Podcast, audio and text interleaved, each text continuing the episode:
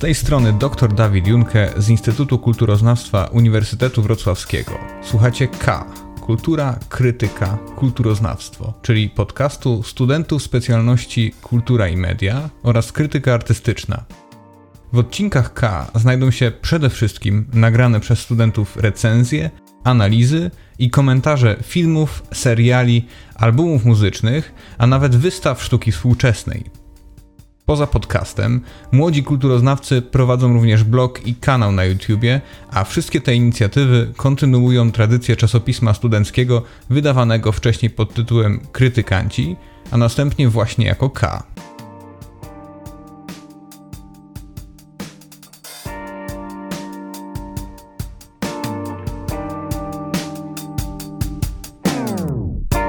Pierwszy odcinek podcastu jest poświęcony rekomendacjom świątecznych filmów i seriali.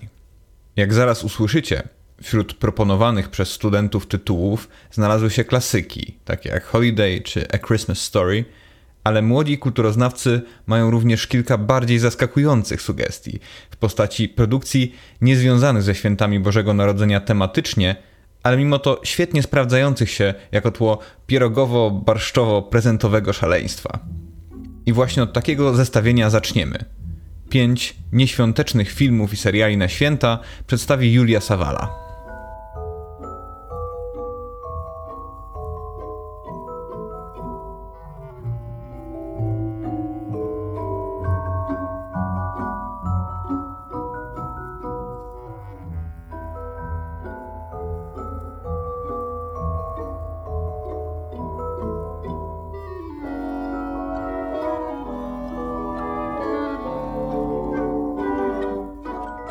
Święta wywołują w nas konkretne uczucia, na przykład ciepło, związane z ciepłem ogniska domowego, z taką miłością, którą spotykamy się właśnie w tym okresie świątecznym, z ciepłem spowodowanym na przykład wypiciem bardzo ciepłego grzańca, który rozgrzewa nas, kiedy na dworze jest zimno, z ciepłem naszego koca, pod którym leżymy, kiedy na dworze pada śnieg, z lampkami świątecznymi, z ciepłym ogólnie światłem, które jest wszechobecne w święta, kiedy ogólnie raczej jest ciemno i zimno. I właśnie to wywołują w nas filmy świąteczne. Ale ja nie chcę mówić o filmach świątecznych. Chcę bardziej przedstawić Wam ranking filmów i 2 seriali, które obejrzałam w okresie świąt i teraz kojarzą mi się one ze świętami. Mały twist polega na tym, że żaden z nich nie jest związany ze świętami. To jest po prostu zestawienie produkcji, które udało mi się obejrzeć w przeciągu mojego życia w przerwie świątecznej, które w tak ogromny sposób zapisały się w moim mózgu jako produkcje świąteczne, które od razu dają mi właśnie to ciepło, lampki, przytulność, że nie potrafię wyjąć tego ze swojej świadomości. Listę ułożyłam w taki sposób, żeby zaczynało się od najmniej dziwnych przekładów, a przechodziło w coraz to dziwniejsze. Miejsce 5.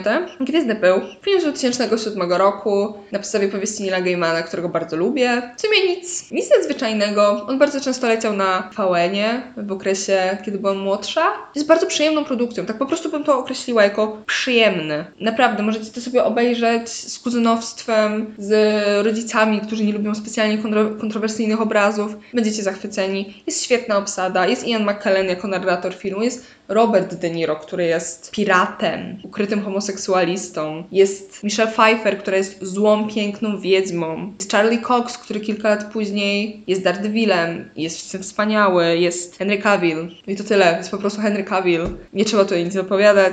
Jest Claire Danes, która gra lub grała, nie wiem czy ten serial jeszcze funkcjonuje, Homeland był długi. Jest też Ben Barnes, który wydaje mi się takim bardzo dziecięcym wspomnieniem, ponieważ grał księcia Kaspiana w Narni. Jest Gwiezdny Pył, jako mój pierwszy świąteczny, nieświąteczny film. Miejsce 4 to The Office, który jest właśnie tym małym wyjątkiem, ponieważ cały The Office zaczynałam oglądać w święta, więc postać Michaela, szczególnie z tych pierwszych sezonów, kojarzy mi się tylko i wyłącznie ze świętami. Przez to połączenie całości The Office ze świętami jeszcze bardziej świąteczne niż mogłyby być są dla mnie świąteczne odcinki. I chciałam się tutaj skupić, żeby nie omawiać wszystkich, bo jest ich kilka, na odcinku z sezonu 3 Ben i Hannah Christmas, które, no jak każdy praktycznie odcinek świąteczny The Office, jest po prostu wielkim zapisem chaosu, katastrofy, niedopowiedzeń, kłótni i wszystkiego, czego nie możemy się, chciałam powiedzieć, nie spodziewać, ale tak naprawdę wszystkiego, czego możemy się spodziewać po świętach takimi, jakie one są tak naprawdę. A szczególnie porusza mnie zawsze ostatnia scena, kiedy Angela, która pogodziła się wreszcie z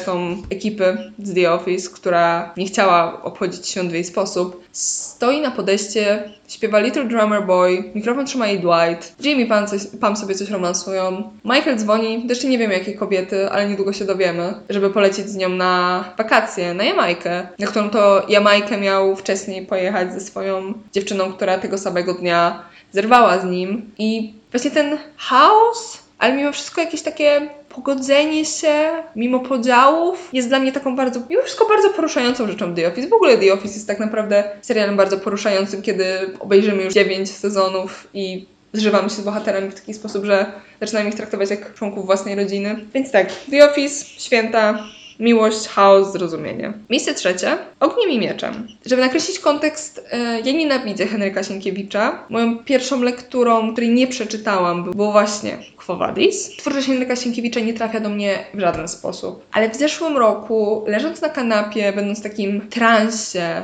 związanym z ilością jedzenia, związanym właśnie z takim ogólnym świątecznym rozleniwieniem, obejrzałam Ogniem i mieczem. Miałam chyba tylko spojrzeć na chwilę, bo po prostu byłam zciekawiona, jak sobie dawał radę Michał Żebrowski, ale zostałam na całe 3 godziny tego filmu i ja byłam zachwycona. Michał Żebrowski, Bohun, Izabela Skorupko, przepraszam, nie pamiętam jak oni się nazywali w Ogniem i mieczem. Jak już podkreślałam, nie lubię Henryka Sienkiewicza, ale to było niesamowite przeżycie. Coś jest w tej wielkiej narracji tego filmu, które sprawiło, że akurat właśnie w okresie świąt stwierdziłam, że zostanę. Ale to jest po prostu, uważam, dobry film. Jest naprawdę dobrze nakręcony, aktorsko, scenariuszowo. Jeżeli chodzi na przykład o postacie drugoplanowe, to cała ta grupka, w którą wcielali się Krzysztof Kowalewski, Wojciech Malajka, Zbigniew Zamachowski i Wiktor Zborowski. Genialny, komediowa czwórka, która naprawdę była przekomiczna. I śnieg.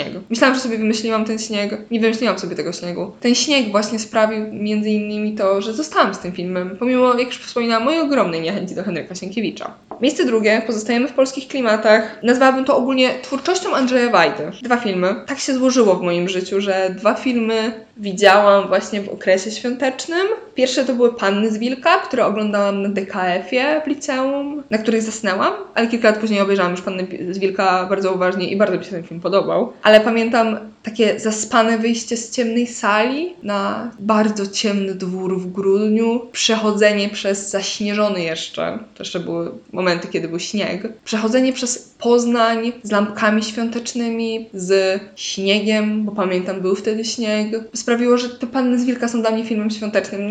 Nie jestem w stanie od tego uciec. A zresztą pewne takie rozważania jakby czysto egzystencjalne. Jest coś w tym takiego świątecznego. A drugi film Andrzeja Wajdy to Człowiek z marmuru, który też oglądałam w liceum i na którym też zasnęłam, ale później oglądałam Człowieka z marmuru na Akademii Filmowej, kinie Nowe Horyzonty. I to był dla mnie bardzo wymagający seans, ponieważ noc wcześniej spałam 3 godziny, byłam rano w pracy, miałam jakąś 2-godzinną przerwę. Wtedy w ogóle to była chyba najdłuższa akademia, jaka była, bo trwała chyba łącznie 5 godzin. W tym właśnie był też 3-godzinny film Andrzeja Wajdy, na którym myślałam, że zasnę po raz kolejny, ale okazało się, że ja nie mogłam zamknąć oczu ani na chwilę. Ja byłam zafascynowana tym filmem. Ja chciałam, wyszłam z tego kina i byłam gotowa sobie kupić dzwony, drewniaki na obcasie. To był absolutnie fantastyczny seans. Ja byłam tak zaangażowana tą fabułą.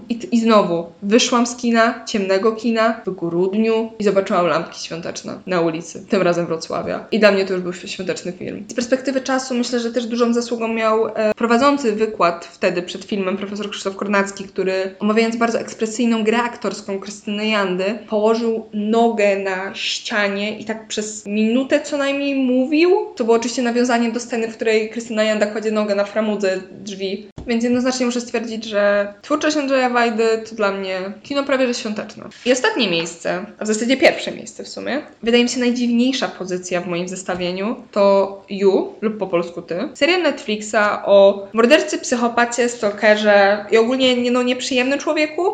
I dlaczego tak się stało? You miało premierę 2. sezonu w zeszłoroczne święta, dokładnie 26 grudnia. I ja byłam święcie przekonana, że to będzie dzień wcześniej i już byłam tak gotowa oglądać ten serial, że stwierdziłam, że nie wytrzymam tego 1 dnia i muszę zacząć oglądać coś, co da mi substytut tego 2. sezonu, a co jest najlepszym substytutem na 2. sezon? 1. sezon. Więc obejrzałam praktycznie te 2 sezony w jakieś 1,5. W momencie, w którym myślę o tym serialu, widzę światełka na moim oknie, myślę o świątecznych daniach, myślę o świątecznym ciepłym, cieple, mimo tego, że oglądam serial o mordercy. I naprawdę nieprzyjemnym gościu. Mogłoby to się wydawać bardzo wzięte znikąd, ale znalazłam nawiązania świąteczne w tym filmie. Joe, czyli główny bohater, który jest właśnie tym stalkerem, mordercą, psychopatą, jest bardzo podobny do Świętego Mikołaja w moim odczuciu. Jest osobą, która wie o tobie wszystko, która widzi cię tylko w taki idealistyczny sposób, nie zostawia ci miejsca na pomyłkę, nie rozumie twoich wzlotów i upadków i kiedy zrobisz coś źle, niezgodnego z jego wizją, to on cię karze. No, Joe morduje, Święty Mikołaj daje rózgę. Albo chyba jakiś taki węgiel. Nie wiem jak w innych województwach, ale chyba w Wielkopolskim jest Gwiazdor swoją drogą. Gwiazdor daje rózgę. No i finałowy odcinek drugiego sezonu nazywa się Love, Actually. Love Actually. Dlatego, że główną miłością Joe w drugim sezonie jest właśnie dziewczyna o imieniu Love. Uważam, że osoba, która wymyśliła ten tytuł, zasługuje na osobne Emmy. Jestem zachwycona. Pamiętam, że w zeszłym roku również byłam tak samo zachwycona tym pomysłem, ale uważam, że jest to genialnie dopasowane w momencie, w którym wypuszczamy serial Święta. To tyle. Wydaje mi się, że mimo wszystko z tej dziwnej listy, która nie łączy się zupełnie ze sobą, możemy wywnioskować jeden morał. A mianowicie wszystko może być tradycją świąteczną. Wszystko może być świętami. Więc kiedy w tym roku babcia będzie wam mówić, ale musisz iść ze mną na pasterkę, przecież pasterka to tradycja, to wy możecie powiedzieć, babciu, ale w tym roku możemy pograć w planszówki. Może być teraz nasza tradycja. Kiedy wujek będzie wam kazał zjeść karpia, a wy powiecie, że po prostu nie lubicie tego karpia albo nie chcecie jeść karpia, bo ryba to mięso, to możecie powiedzieć, wujku, ale teraz tradycją naszą będzie jedzenie tofu. Tego wam po prostu życzę, żebyście spędzili te święta tak jak chcecie. Wesołych świąt. Mam nadzieję, że obejrzycie coś fajnego.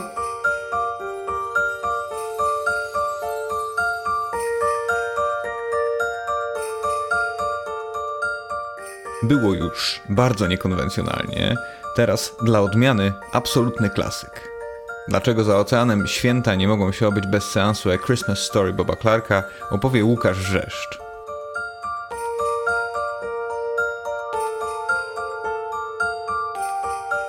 Kiedy myślimy w Polsce o ramówce telewizyjnej w okresie świątecznym, to chyba w zasadzie dla każdego pierwszą myślą będzie film Kevin sam w domu i chyba każdy stwierdzi również, że Polsat przesadza z częstotliwością misji tego filmu w swojej ramówce. Ale jeżeli porównamy to z ilością misji A Christmas Story w amerykańskiej telewizji, to śmiało dojdziemy do wniosku, że Polsat jednak nie przesadza. No właśnie, chyba każdy kraj ma swojego Kevina. Dla Amerykanów jest to film Boba Clarka z 1983 roku o jakże urzekającym polskim tytule Prezent pod choinkę. Myślę, że na potrzeby tego podcastu jednak pozostaniemy przy oryginalnym tytule, mimo że ten polski całkiem trafnie nawiązuje do fabuły filmu. Osobiście nie mam jakiegoś swojego szczególnie ulubionego filmu na święta i bardzo rzadko wracam do obejrzanych już pozycji, ponieważ po prostu nie lubię kilkukrotnie oglądać tego samego filmu. Dlatego co roku na święta staram się odnaleźć coś dla siebie, jakiś nowy tytuł w świątecznym klimacie. Na Christmas Story natrafiłem już kilka lat temu, przeglądając rekomendacje zagranicznych portali, co warto obejrzeć w święta. A Christmas Story przewijało się w tych rekomendacjach prawie zawsze, dlatego postanowiłem obejrzeć ten film i wywarł on na mnie bardzo pozytywne wrażenie. W zasadzie zawarte jest mi wszystko, co powinien zawierać w sobie świąteczny tytuł.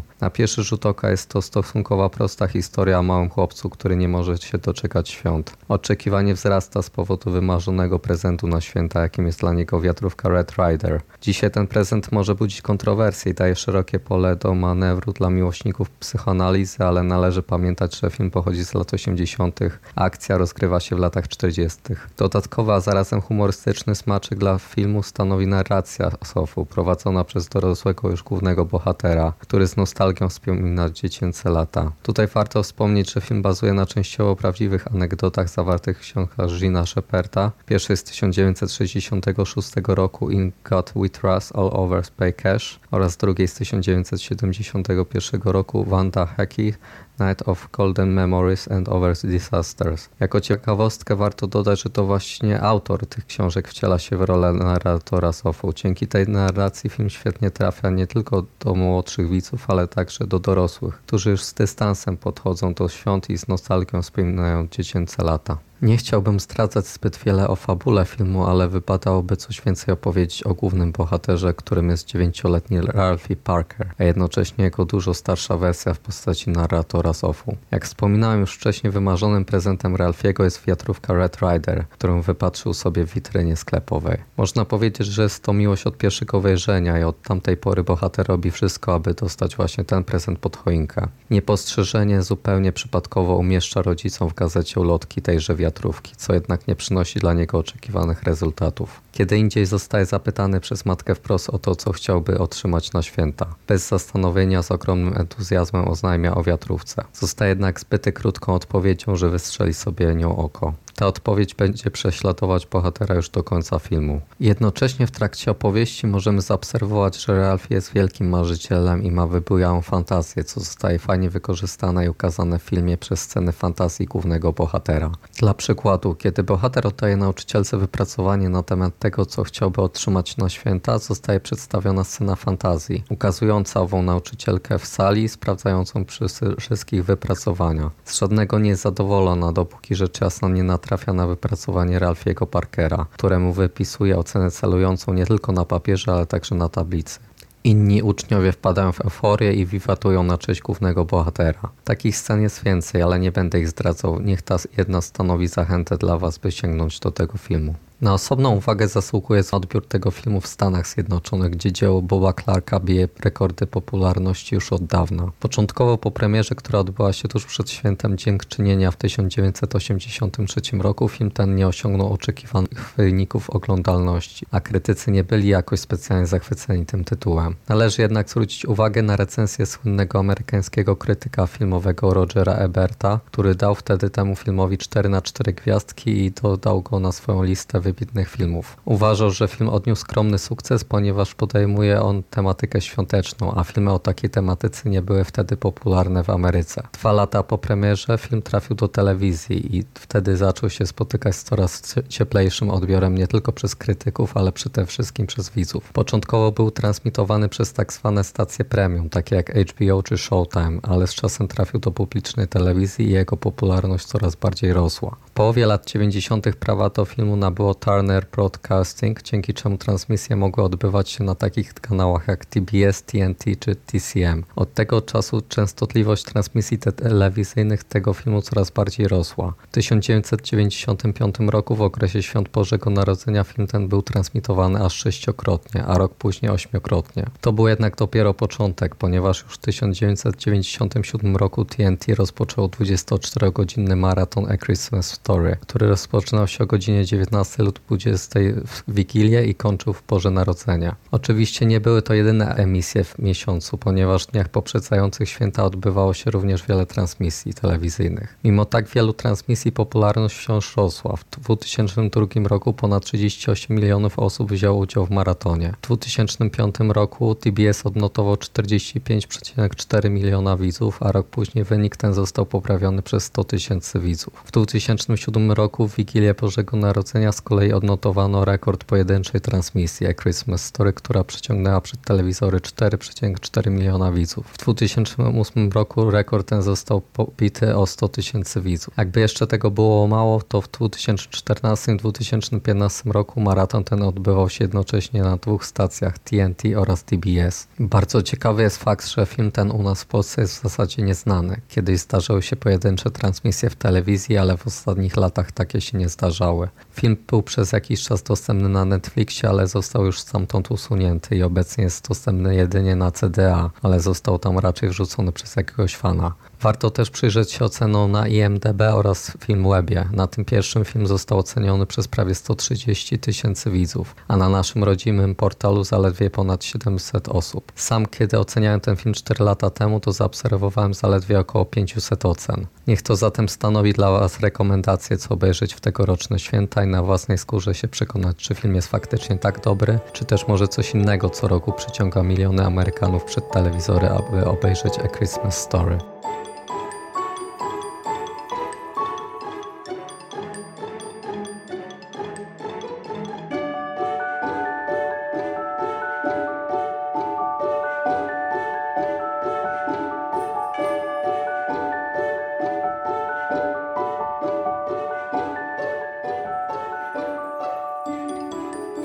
Najwyższy już czas, aby przedstawić jakieś świąteczne animacje.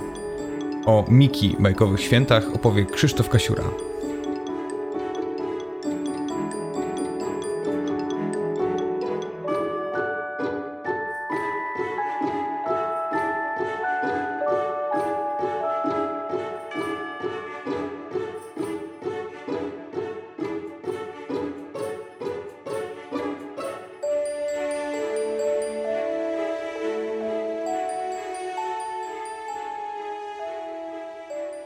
Zbliżają się święta Bożego Narodzenia i chciałbym, byśmy na chwilę zapomnieli o świecie i o obecnych sytuacjach gospodarczo-polityczno-społecznych i spróbujmy się wprawić w ten świąteczny nastrój. Mam jeden film, który od wielu lat co roku oglądamy w święta i nie jest to klasyk jak Kevin sam w domu, To właśnie miłość, Cringe, Artur ratuje gwiazdkę, Szklana pułapka czy cała filmografia Shane'a Blacka. Moim corocznym seansem jest Miki bajkowe święta. Jest to antologia trzech historyjek. I jeżeli myślicie, że to film, który został szybko zrobiony, by zarobić, bo święta, Disney i nawet nie chciało im się wymyślać całej historii na pełny metraż, tylko zrobili zbiór kilku tam historyjek, które gdzieś tam leżały, to myślicie o kontynuacji Miki bardziej bajkowe święta. Ten sequel jest okropny i niech będzie zapomniany. Natomiast pierwsza część jest prostym, lecz wypełnionym świątecznym duchem filmem. Segment pierwszy. Opowiada o siostrzeńcach Donalda. Po Bożym Narodzeniu, pełnym zabawy swymi zabawkami i nieprzejmowaniu się innymi, proszą o gwiazdkę na niebie, by święta były częściej. Ta spełnia ich życzenie, zamykając ich w pętli czasowej. Najpierw jest fajnie, ale dość szybko wchodzi rutyna i chcą wyrwać się z tej pętli, bo czują, że oszaleją. Próbują to zrobić poprzez stworzenie najbardziej egoistycznej gwiazdki, gdzie niszczą innym zabawę, oraz doprowadzają cały dom do ruiny. Potem się zreflektowali i następnym razem zrobili święta, podczas których cały czas myśleli o innych i pomagali im, przez co przeżyli najlepszą gwiazdkę i czar został złamany. Drugi segment opowiada o tym, jak Max, syn Goofiego, ma kryzys wiary w Mikołaja. Podczas rozmowy sąsiad Goofiego, Pete, niszczy sens istnienia Mikołaja przy użyciu faktów i logiki. Goofy mówi Maxowi, żeby mu zaufał, bo on wie, że Mikołaj istnieje. Przyznaje, że często się mylił i zawodził Maxa, ale tym razem Goofy nie zawiedzie swojego syna. Max i Goofy, odwiedzając swoich biednych sąsiadów, przynoszą im wspaniały obiad świąteczny i spędzają z nimi święta. Nagle pojawia się święty Mikołaj. Dzieciaki są zachwycone. Zwłaszcza Max, który mówi, że prawie przestał wierzyć. Lecz teraz jest tu, więc prosi go o super duper ekstremalny snowboard. Jednak jedno z dzieci sąsiadów pociągnęło za sztuczną brodę i okazało się, że to nie Mikołaj, ale Goofy. Max jest załamany. Goofy mu tłumaczy, że on to zrobił, by sprawić radość dzieciom. Goofy nie chce jednak zawieść swojego syna, więc postanawia zdobyć dowody na istnienie Mikołaja. Spędza na dachu całą noc, chcąc mu zrobić zdjęcie. Budzi Maxa, bo widzi Mikołaja na dachu Pita. Jak już ma mu zrobić zdjęcie, okazuje się, że to nie Mikołaj, a złodziej, co wynosił wszystko na dach. Teraz to Goofy jest załamany. Nie dlatego, że Mikołaj nie istnieje, lecz dlatego, że znowu zawiódł syna. Max, chcąc pocieszyć ojca, przebiera się za Mikołaja, ale i tutaj prawda wychodzi na jaw. Goofy się pyta, dlaczego to zrobił? A Max odpowiada, że chciał mu sprawić radość, tak jak on sprawił radość dzieciom sąsiadów. Goofy się uśmiecha, przytula Maxa i mówi, zawiodłem cię dziś, ale ty mnie na pewno nie. Dla mnie tutaj mógłby się skończyć segment, ale na niebie pojawia się święty Mikołaj i zrzuca Maxowi jego wymarzony super duper ekstremalny snowboard. Goofy, zapytany przez Maxa, odpowiada, że co roku prosi Mikołaja o to samo, czyli szczęście Maxa i zawsze to dostaje. Ostatni segment opowiada o tym, jak Minnie i Miki chcą dać sobie prezenty. Jest tylko jeden problem. Są bardzo biedni. Strój Mikiego jest połatany w kilku miejscach, Minnie ma stos rachunków do zapłaty, tapety na ścianie mają dziury w wielu miejscach, kafelki w kuchni to tak naprawdę wykładzina, która odkleja się w kilku miejscach, na kuchence gazowej widać ślady rdzy, A kiedy Minnie robiła dla Mikiego śniadanie, to zamiast typowego w bajkach stosu naleśników podaje tylko jeden, ale za to w kształcie serca. Nawet jej zegarek, rodzinna pamiątka, jest przywiązany do sznurówki. To jest taki zegarek cebula, że właśnie na łańcuszku się go nosi, ale ten jest w kształcie serduszka. Sam dom Minnie jest dużo mniejszy od sąsiadów, a płot wygląda, jakby miał się za chwilę rozlecieć. Miki chce podarować Minnie łańcuszek do zegarka, a Minnie kasetkę na harmonikę, na której Miki cały czas gra. Miki pracuje u Pita, sprzedając choinki. Kiedy pod koniec pracy przyjeżdża biedna rodzina, chcąca choinkę, Pit próbuje im wcisnąć 3-metrowe sosny kanadyjskie na bardzo korzystnych ratach. Miki jednak mówi, że mają jeszcze jedno małe drzewko i na nie się właśnie decyduje rodzina. Pit wkurzony zabiera Mikiemu cały dzienny zarobek i napiwki. Minnie od miesiąca pracowała jak szalona w dziale pakowania w galerii, by dostać premię. Dostaje premię, ale okazuje się, że to ciasto. Takie twarde i ciężkie, chyba keks. Wigilijny wieczór, kiedy wymieniałem się prezentami, dowiadują się, że każde sprzedało swoją najcenniejszą rzecz, by kupić drugiemu prezent. Miki otrzymał futrał na harmonijkę, a Minnie łańcuszek do zegarka. Co prawda, ich prezenty są teraz bezużyteczne, ale najważniejsze jest to, co one symbolizują, czyli ich miłość. Chociaż Minnie wyszła na tym lepiej, bo można nosić łańcuszek bez zegarka. Z kasetką gorzej. Moją uwagę w tym segmencie zwróciło, jak kapitaliści są przedstawieni w całkowicie negatywnym świetle. Właściciel galerii handlowej miał biuro, które było większe od mieszkania Minnie oraz wypełnione ślicznymi meblami i obrazami, a sam był ubrany w stylowy garnitur. Cały czas przekręcał imię Minnie, a dawając jej premię ciasto, traktował ją z wyższością. Jaki to on dobry, szczodry i pomocny. Natomiast Pete to cwaniak, który robi sztuczne choinki przy użyciu śmieci oraz sprayu do choinek, próbuje naciągnąć biedaków na długi oraz udziela pożyczek od ręki, zapewne na gigantycznych procentach. Zabiera także Mikiemu jego napiwki, chociaż w Ameryce może to legalne, nie wiem, tam system napiwków jest dziwny. Reprezentują oni przeciwieństwo przesłania, które łączy wszystkie segmenty. To przesłanie można podsumować jako prawdziwa magia świąt to radość, którą sprawiamy innym. Wiem, to dosyć podstawowe przesłanie świąteczne, ale działa. Ten film nie próbuje być niczym wybitnym.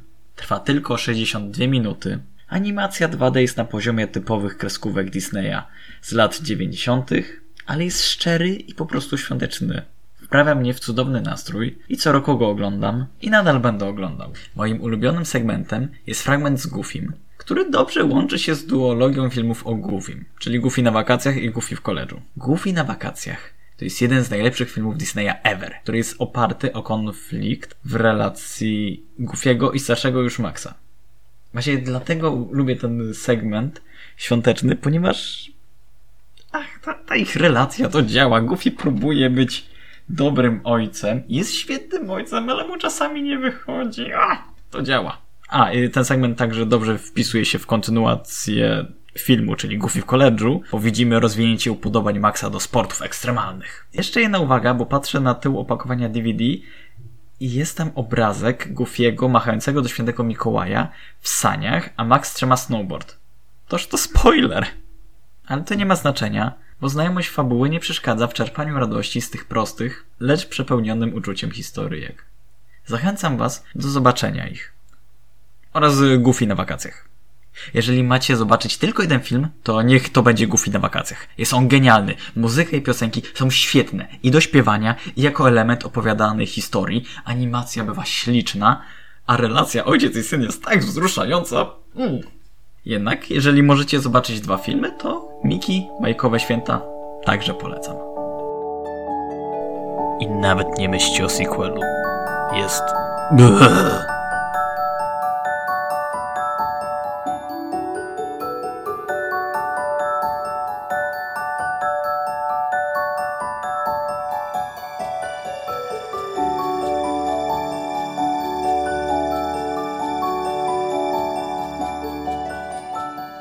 Tematycznie pozostajemy przy animacji, ale za to przeskoczymy kolejny ocean, tym razem Pacyfik. Japoński Yokohama Shopping Log rekomenduje Ignacy Gembel. Ta część podcastu dostępna jest również w formie wideoeseju na YouTube'owym kanale autora. Link do filmu znajdziecie w notatkach podcastowych.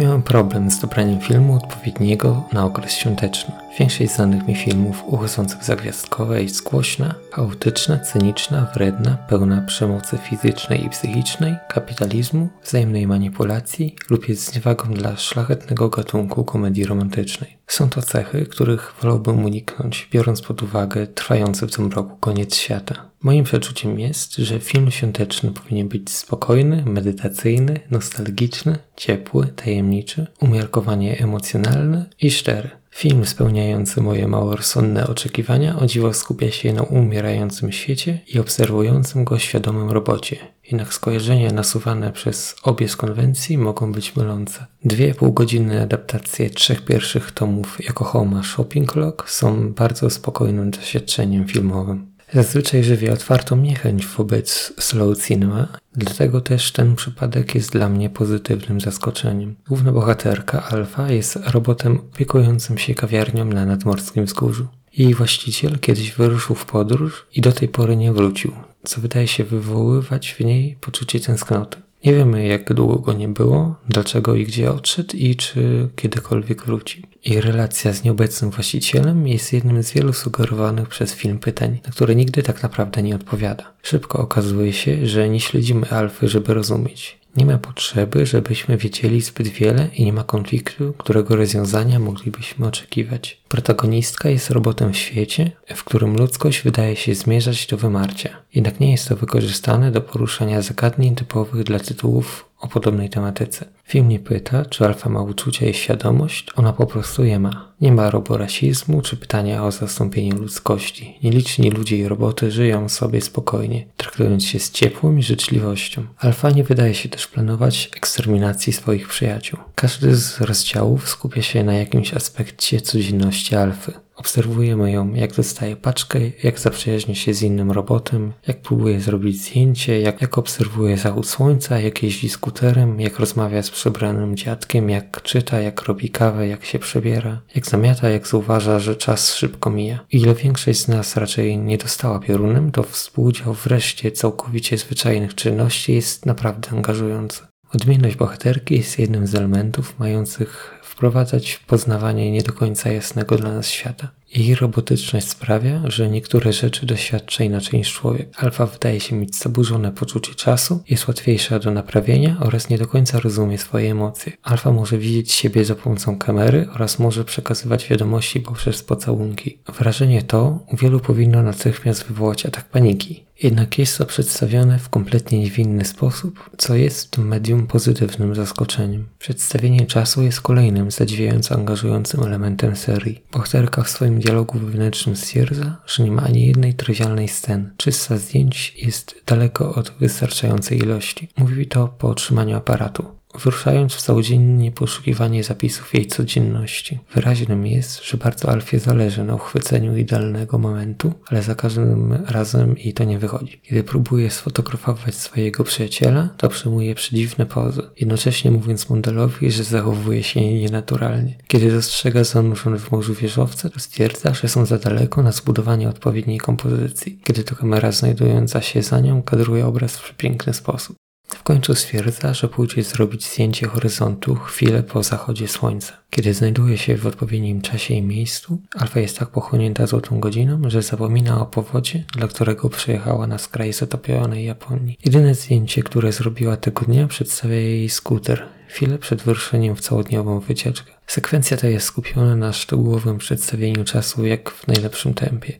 Kiedy spojrzy się, ile tak naprawdę trwa, to daleko jej do slow cinema. Powolność i senność serii jest budowana bardziej poprzez przywiązanie do szczegółów i strategicznego poznawania emocji protagonistki. Do tego dochodzi do paradoksu, w którym Alfa nie jest w stanie uchwycić każdego momentu, który by chciała, ale widownia jest w stanie każdego z nich doświadczyć. Sprawia to, że stwierdzenie nie ma żadnej trywialnej sceny nabiera podwójnego znaczenia. Odnosi się ono zarówno do podkreślenia, że nie każdy moment życia musi być uwieczniony, żeby mieć znaczenie, jednocześnie sygnalizując widzowi, że wszystko, co mu się pokazuje, jest ważne. Przywiązanie do szczegółów jest obecnie również w warstwie wizualnej. Jakość animacji jest w wielu przypadkach przerażająca. Biorąc pod uwagę spokojne tempo historii, można by w wielu momentach ograniczyć się do statycznych ujęć krajobrazu. Jednak tak się nie dzieje. Wiatr porusza trawą przy każdej możliwej okazji, podkreślając nadmorską charakteryzację. Nie jest to proste rytmiczne cieniowanie, typowo wykorzystywane w takich scenach. Często pojawiają się zbliżenia, na których fragmenty leżących na ziemi liści przesuwają się, wchodząc ze sobą w interakcję.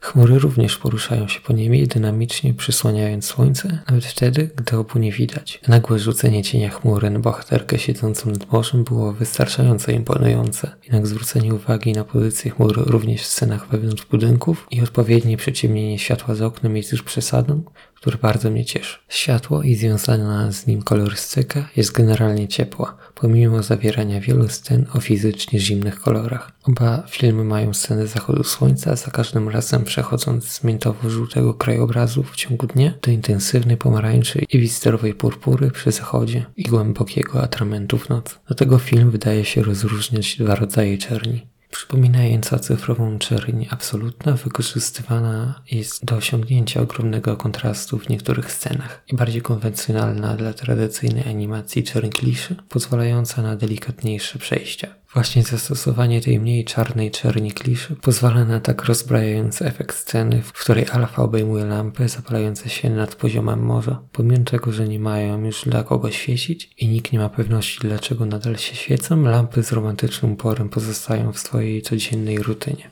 A narracja bohaterki zazwyczaj tylko pomaga w uświadomieniu istniejącej już emocji, niekoniecznie ją stwarzając. Ta para filmów ma bardzo nostalgiczny i medytacyjny charakter. Na pierwszy rzut oka wydają się być bardzo proste, jednak pomiędzy ciszą i spokojem jest też poczucie czegoś, tajemnicy, niepewności. Pomimo tego, że filmy nie odpowiadają na zadawane przez siebie pytania, to nie oznacza, że budowanie świata jest w nich nieobecne. Jest ono bardzo subtelne, bardziej skupiające się na sugestii niż wyjaśnieniu, ale sama sugestia tworzy przestrzeń, której jest zaskakująco dużo. Faktyczne ujęcie jej w słowa jest oczywiście niemożliwe, bo sugestia jedynie wskazuje, że przestrzeń jest, mówiąc bardzo niewiele o tym, co jest w środku. Świetne tempo, przepiękna animacja i kolorowanie, połączenie post-apo z filmem medytacyjnym, angażująca protagonistkę i świat, w którym się znajduje, atmosfera nostalgii i tajemnicy oraz poczucie intymności. Wszystko to sprawia, że Yokohama Shopping Clock jest godne polecenia bez względu na kontekst. Jednak kontekst roku, w którym się znajdujemy, sprawia, że jest to seria idealna na drugi i trzeci dzień świąt. Nie ma z nimi wiele wspólnego, jednak proponowana atmosfera jest czymś, czego w mi filmach świątecznych brakuje. To świat, w którym przemoc jest wspomnieniem, w którym drobne momenty nadal cieszą, w którym pomimo nadchodzącej zagłady warto łączyć się z innymi. Oba filmy kończą się krótkim monologiem Alfy, dziwnie odzwierciedlający moją interpretację ducha świątecznego. Oto świat przypominający festiwal, który zwolnił do sennego tempa. Kto by pomyślał, że era dotarłaby do swojego zmierzchu w tak przyjemny sposób. Niebezpieczne czasy były nazywane wiekiem wieczornego spokoju. Prawdopodobnie będę nadal oglądać ten zachodzący świat tak długo, jak płynie czas.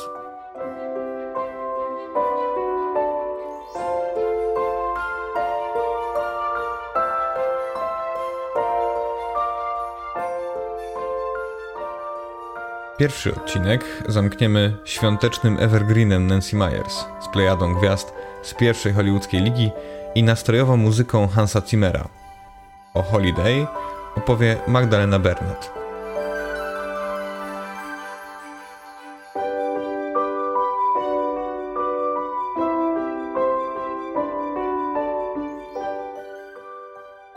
W związku ze zbliżającymi się świętami Bożego Narodzenia opowiem dzisiaj o filmie, do którego według mnie warto powrócić lub obejrzeć po raz pierwszy podczas nadchodzącej gwiazdki.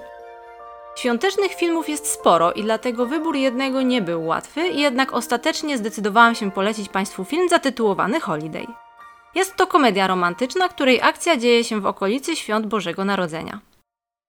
Zanim jednak przejdę do opisu filmu i argumentów, dlaczego warto spędzić przy nim 140 minut, zacznę może od przybliżenia sfery produkcyjnej filmu. Premiera Holiday miała miejsce w 2006 roku, a za reżyserię i scenariusz odpowiada Nancy Myers, która wodze reżyserskie objęła w wielu filmach. Aby wymienić tylko kilka, to ostatnie jej filmy oprócz Holiday to m.in. Lepiej późno niż później, z Diane Keaton i Jackiem Nicholsonem w rolach głównych, To skomplikowane, z Meryl Streep, Steve'em Martinem i Alekiem Baldwinem, a ostatni jej film to Praktykant z Anne Hathaway i Robertem De Niro. A z jakimi sławami pracowała przy Holiday? Otóż w role pierwszoplanowe wcielili się Cameron Diaz, Kate Winslet, Jude Law i Jack Black. Natomiast muzykę stworzył Hans Zimmer. Akcja filmu była kręcona w Los Angeles, Londynie i miejscowości Share w Anglii. Holiday otrzymał nagrodę Teen Choice oraz 3 nominacje. Tytuł na szczęście nie został przetłumaczony na język polski i pozostaje w anglojęzycznej wersji. Na szczęście, bo przy próbach tłumaczenia tytułów powstają czasem dziwne twory, które nijak mają się do tytułu oryginalnego. Film opowiada historię przede wszystkim 2 kobiet. Amandy, Cameron Diaz, która mieszka w okazałej posiadłości w Los Angeles i jest producentką zwiastunów, i Iris, Kate Winslet, która mieszka w małym domku w angielskiej malowniczej wsi i pracuje w redakcji. Na początku dowiadujemy się, że Iris jest nieszczęśliwie zakochana, a Amanda rozstaje się ze swoim partnerem. Obie pragną uciec najlepiej na koniec świata, żeby zapomnieć o swoich problemach i oderwać się od przykrej rzeczywistości. Akurat zbliżają się święta Bożego Narodzenia i obie postanawiają wziąć urlop. W internecie odnajdują rozwiązanie swoich problemów – zamianę domów. Ustalają, że zamienią się na 2 tygodnie. Pragną samotności, jednak po przybyciu w nowe miejsca samotność nie jest im dana na długo i już nic więcej nie mówię, oprócz tego, że warto obejrzeć. Gwiazdorska obsada, piękna muzyka, urokliwe widoki i świetna gra aktorska. Z jakiego jeszcze powodu warto obejrzeć tę komedię romantyczną i dlaczego akurat w święta? Przede wszystkim dlatego, że jest lekka. Opowiada ciekawą historię, a w zasadzie 2 równoległe historie miłosne. Lubię ten film także przez jego klimat i przez to, że pozytywnie nastraja, a główna myśl, jaka z niego płynie, to aby nigdy nie tracić nadziei, bo mimo fatalnego splotu wydarzeń, gdy nie ma się już siły na nic i chciałoby się uciec na koniec świata, w tym filmie dosłownie to się dzieje, to coś wspaniałego może przydarzyć się w najmniej oczekiwanym momencie i okolicznościach. I właśnie z tego powodu wydaje mi się idealny, zwłaszcza na najbliższe święta, bo przez panującą pandemię słabnie nadzieja, że już niedługo znów będzie normalnie i zdecydowanie nadchodzące święta będą inne niż do tej pory. Nie wspominając, że śniegu na żywo zapewne kolejny raz nie zobaczymy, za to w Holiday jest go całkiem sporo. Istotny wydaje mi się także fakt, że mimo iż komedie romantyczne kojarzą się z przesłodzeniem, to ta jest odpowiednio wyważona. Nie jest kolejną historią o miłości, pokazującą tylko drogę 2 ludzi, aż w końcu udaje im się porozumieć i następuje koniec historii i nic oprócz tego się nie dzieje.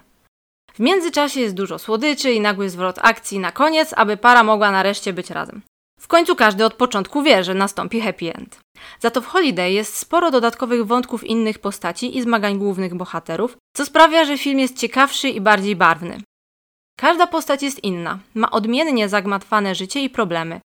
Często to nie szukanie miłości wychodzi na pierwszy plan, a właśnie odnajdywanie i poznawanie siebie, walka z demonami przeszłości, a przez zmianę otoczenia i ludzi wokół bohaterowie na nowo próbują się zdefiniować, nawiązują nowe przyjaźnie. Ponadto Meyers jednym z wątków oddaje hołd scenarzystom z początków Hollywood. Ciekawe jest to, jak ta zamiana domów 2 bohaterek wpływa na życie innych osób, a nie tylko na ich. I nie mówię tu tylko o mężczyznach, w których się zakochują. Film jest tym bardziej interesujący, bo wyważenie polega tutaj też na tym, że mimo wszystkich wątków i niełatwe tematy, film pozostaje lekki. Zdecydowanie nie jest dołujący, a wręcz przeciwnie. I przez to, a może dzięki temu, ogląda się go z przyjemnością. Przez swoją lekkość świetnie wprawia w świąteczny nastrój. Jest wzruszający, momentami przenikliwy, padają w nim mądre słowa i zdecydowanie nie jest to kolejna komedia romantyczna z oklepaną fabułą. Ponadto znaczącą rolę odgrywa tutaj także muzyka. Film polecam każdemu. Jest do obejrzenia z drugą połówką, a jeśli właśnie tej drugiej połówki nie ma, to może nawet tym bardziej polecam, bo po obejrzeniu filmu może powrócić nadzieja na jej odnalezienie. Holiday jest filmem do obejrzenia nie tylko w święta, ale idealnie wpisuje się w świąteczny czas, ponieważ uważam, że w święta najprzyjemniej ogląda się lekkie, nastrojowe filmy. I na zakończenie chciałabym wszystkim Państwu serdecznie życzyć zdrowych i spokojnych świąt Bożego Narodzenia i szczęśliwego, niepandemicznego Nowego Roku, a także wiary w to, że wszystko jest możliwe nie tylko w święta.